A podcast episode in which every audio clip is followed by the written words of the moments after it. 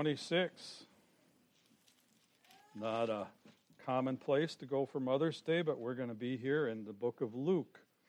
Luke 126 starts out, and in the sixth month, the angel Gabriel was sent from God unto the city of Galilee named Nazareth, to a virgin espoused to a man whose name was Joseph, the house of David, and the virgin's name was Mary.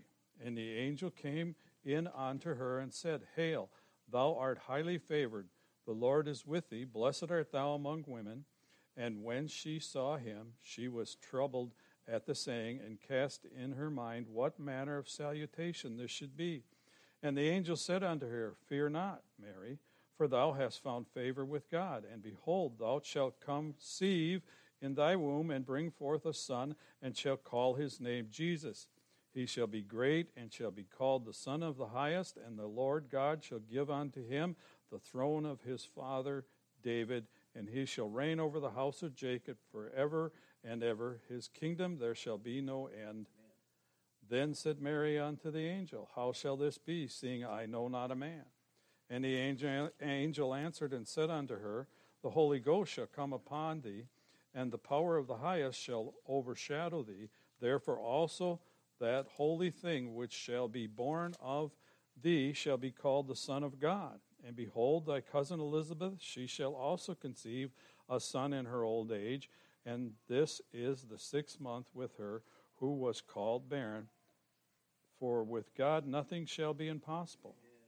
And Mary said, Behold, the handmaid of the Lord, be it unto me according to thy word. And the angel departed. You see, Elizabeth uh, was three months, what's it say there? Six months. She was six months ahead of uh, uh, Mary in her pregnancy. That would put John the Baptist, was the child. That would put John the Baptist six months behind Jesus in age. And Mary, I'm going to go down to verse 46. And Mary said, My soul doth magnify the Lord. After she went and seen Elizabeth, and uh, they uh, had a blessing, and she had a second witness from the angel verses 39 through 45. Her Elizabeth maintained the second uh, witness. Verse 46 And Mary said, My soul doth magnify the Lord, and my spirit hath rejoiced in my Savior, for he hath regarded the low estate of his handmaid. For behold, from henceforth all generations shall call me blessed. For he that is mighty hath done to great to me great things, and holy is his name and his mercy is on them that fear him from generation to generation. He has showed strength with the arm, he hath scattered the proud in the imagination of their hearts. He hath put down the mighty from their seats and exalted them of low degree. He hath filled the hungry with good things, and the rich that he hath sent empty away. He hath ho- helped his sovereign Israel in remembrance of mercy, he as he spoke to our fathers, to Abraham, and to his seed forever. And Mary abode with her about three months and returned uh, to her own house. It's a wonderful story of the Nativity, but it has a lot to do with uh, what some people would call the Holy Mother. I think oftentimes she's Mary as an individual is exalted too high in some denominations, but at the same time, we sometimes overlook her example to us as both a mother and a spouse. And she was a wonderful person and uh, somebody we should all take pattern to emulate. And I say that to even the men. There's some examples here of, uh, I've got listed seven, seven uh, attributes of Mary, and uh, some of these would all be applicable to men as well.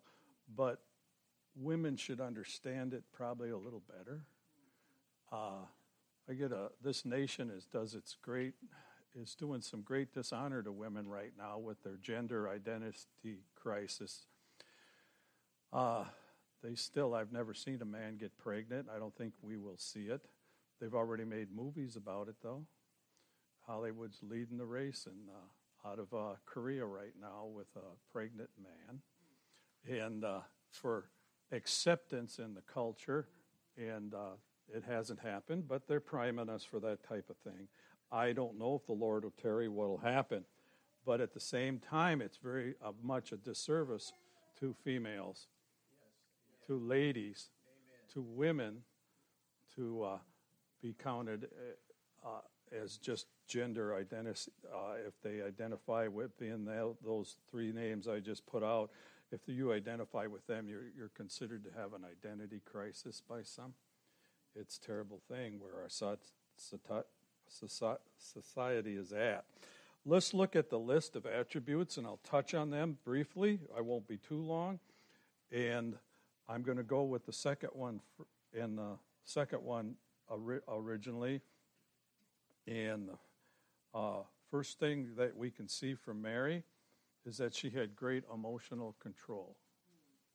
She had to exercise a lot of emotional control. In this day and age, when we have drama queens, both male and female, uh, I've seen I've seen males get things accomplished with nothing more than drama, and employ it regularly, and I've seen both genders do the same. But you see, here here was a lady. If she ever had a chance or an excuse for drama, it would be Mary.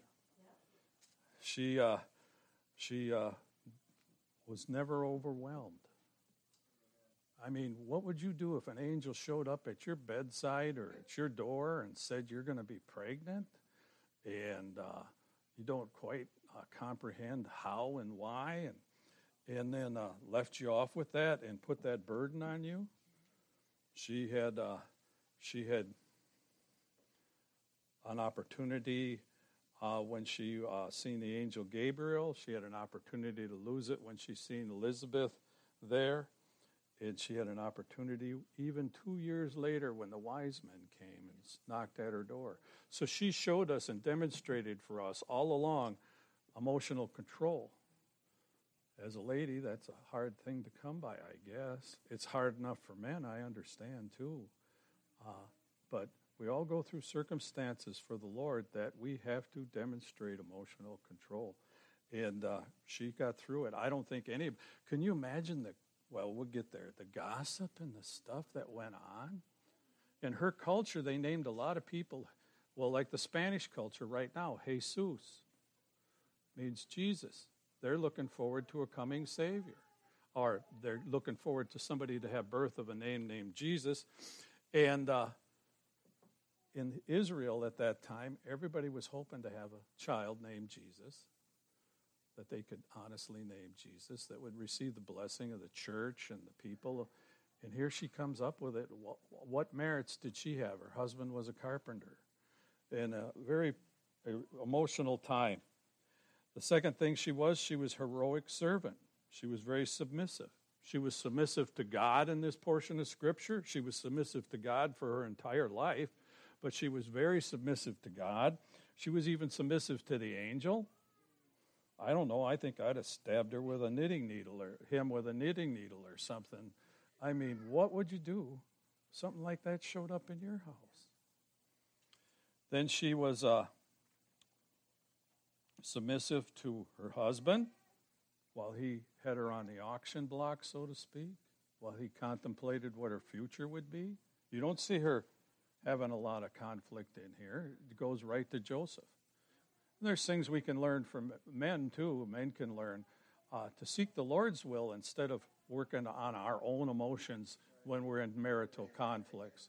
This was a great trauma to that whole group of people there, and especially to the newlyweds, the newly coveted weds. And uh, there was something to be learnt on both sides of the fence for that matter. She was submissive to the temple.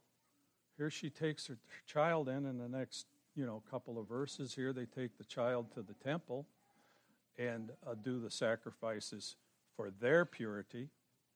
And uh, they didn't have to perform any sacrifices for Christ's purity, but there was a culmination of both a male and a female prophet that picked up the baby and proclaimed it as a child of God, and a prophetic aspirations were given to the child's place in uh, history and in the kingdom and so on and so forth. And she had to sit there and endure all that with people gossiping on the sidelines about how impractical and how unethical and everything else it was. And uh, she had to also show emotional stability in the first place, and she also had to demonstrate emotional control, and she also had to demonstrate a servant's attitude when they went to Jerusalem in the first place to be taxed. So she showed submission to both God, the angelical beings, her husband, the temple, and the state. What a what a what a hard row to hoe, is what you'd say. Number three, she pondered thought. Look at Luke two fifty one. Chapter two, verse fifty one. After the wise men came, verse 251, chapter 2, verse 51, it says, And he went down with them and came to Nazareth, and the subject unto them, but his mother kept all these sayings in her heart. How is it that ye sought me? I must be about my father's business. That was after the wise men were there quite a ways. But uh, it was before the uh, Jesus in the temple, and after that. But she pondered what God had in her heart. Each one of us need to spend some time thinking about what Jesus and what God has to say to us and about us. Maybe we wouldn't have the anger, the revengeful attitudes, the bitterness we have if we all knew that we're all but sinners in God's eyes when somebody sins against me, the first thing I got to figure out is how I can stop from sinning. It should prick all of our conscience. And she, being a woman and not in control in this society in this day and age of much, she had to justify a lot of things in her attitude and what she did with this child that was almost a pariah around her neck as far as what it was going to amount to, or whether he would amount to anything, or whether he was going to be considered a sped individual, or what. And she's fighting with all that, and she had to contemplate what God would have her to do and what God would have her to be in these circumstances. How much time do we spend in our daily lives thinking about what God would have us to do? She pondered thought. The next thing she did was she was profound in humility. Look at Luke chapter 1, 40, 46 and 48. Back a page or two. 46 and 48. After all that so that opportunity for drama hit the fan, so to speak, in Luke chapter 1, verse 46, and Mary said, My soul doth magnify the Lord, and my spirit hath rejoiced in God my Savior this is a pregnant woman knowing that everybody in town's going to wonder why, how, what, where, and when. And there she is, magnifying the Lord in the, in the middle of a disaster. We sing Great Peace of they which love thy law, nothing shall offend them. We also sing Great is the Lord and greatly to be praised, Psalm 48, 1, 1 and 2. Uh, and there she is, praising the Lord in the middle of a family crisis just got through it, just got through with the, the, the being hit across the face with the, the facts, and then was culminated with Elizabeth magnifying that and, and being a witness to it also. And it was set, and there she is, for he hath regarded the regarded the lowest state of her handmaid, for behold, my from henceforth all generations shall call me blessed. All generations will call me blessed. There's one reason they'll call her blessed. I've seen, I've counseled, and I've talked to ladies who had children, who didn't know where they were, who had given them up. I've counseled with ladies who've had children that had died in the wars. I've had I've counseled with ladies that had heroes and bore heroes and and wonderful men of God and wonderful uh, successful men in their that their offspring have amounted to wonderful and successful men. And some of these attributes could be found, or the lack thereof, in all of them. None of us are perfect, I realize that, but she had to demonstrate profound humiliation, humility. And uh, another aspect she had was purity. She was a young lady, probably attractive when the angel came to her. She was a spouse to Joseph, and she was pure. She was a virgin. My King James Bible says she was a virgin. A lot of them just say young maiden. There's a difference between a virgin and a young maiden. She practiced that virginity to the and held it to the one who loved her. She later on had children, but she practiced purity. She was moral in character and nature, something that we often overlook in this day and age. When you meet somebody, a lot of times we get like two banty roosters and we walk around each other and we ask, Well, where do you work? How much do you make? Especially men, victims of that. Where do you women fall in? How many children have you had? When have you had the children? How old are they? You got great children, you got great great grandchildren. It's all wonderful things. But she waited until the appointed time to start on that path. And that's a blessing in this day and age of experimentation and promiscuity.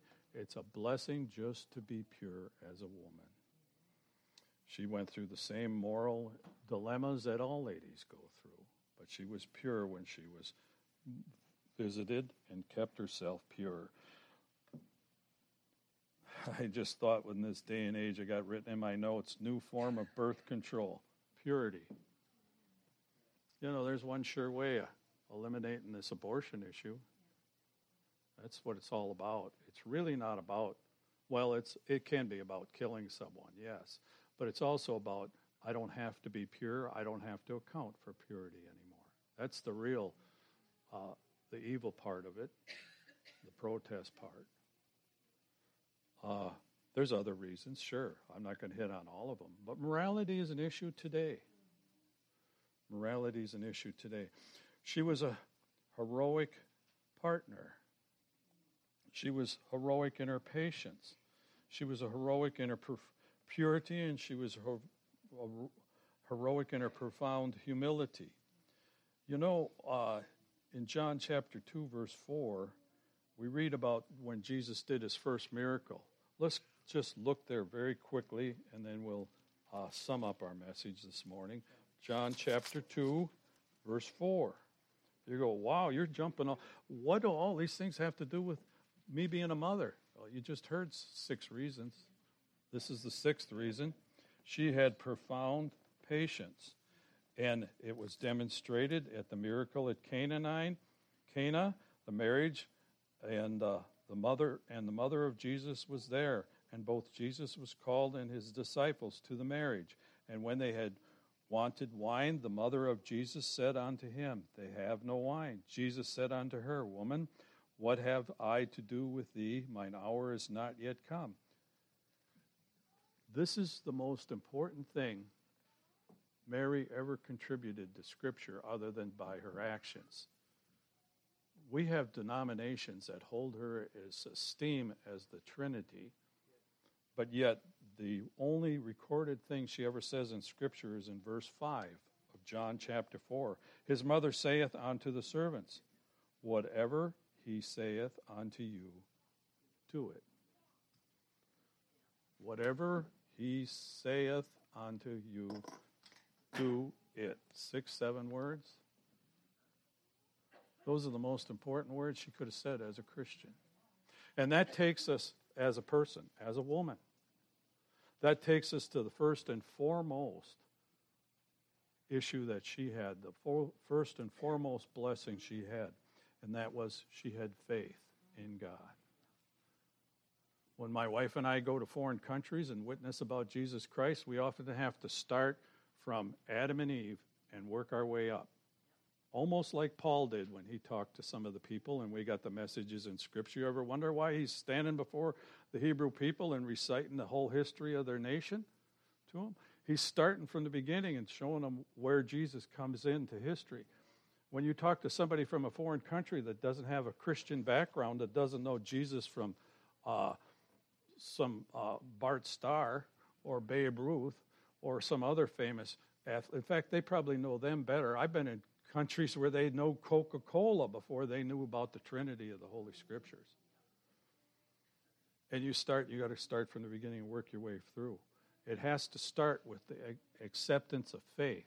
Genesis 1 1. You have to start at the beginning. And when I asked my mother where trees came from, she exercised that she had faith in a God. We go to some of the slums in the Harlems of Detroit. We've been in the slums of, of uh, Chicago. We've been in the slums of St. Louis. We've been in the slums of, uh, I want to get Dallas, Austin. You got to start from Adam and Eve and work your way through because they haven't heard the name Jesus, a lot of them. They haven't had even the seed of faith planted yet. And some of those people, when you walk away from it, at least you've planted the seed a mother's first and foremost responsibility and the easiest and yet the hardest thing for her to accomplish in her children's life is to establish the fact that Jesus Christ, God the Father, the Holy Spirit are part of the world. Right now we got schools teaching them just the opposite. You're your own God. You can you can you can change your gender. You, it's just going to be a matter of time before they're going to be telling them they can live forever. No consequences for sin demonstrated right on through our government at this day and age. The most important thing a mother or a father can do is establish a faith in their children. You don't always reap rewards for it. Doesn't always work out the way you want. But your responsibility as a parent, as a mother, you can stand before God and say, At least I told them where trees came from. That's not hard to do, is it? It's not hard to do. And yet it's really hard to do sometimes, isn't it? Because you have to admit where you stand with God. Let's all stand.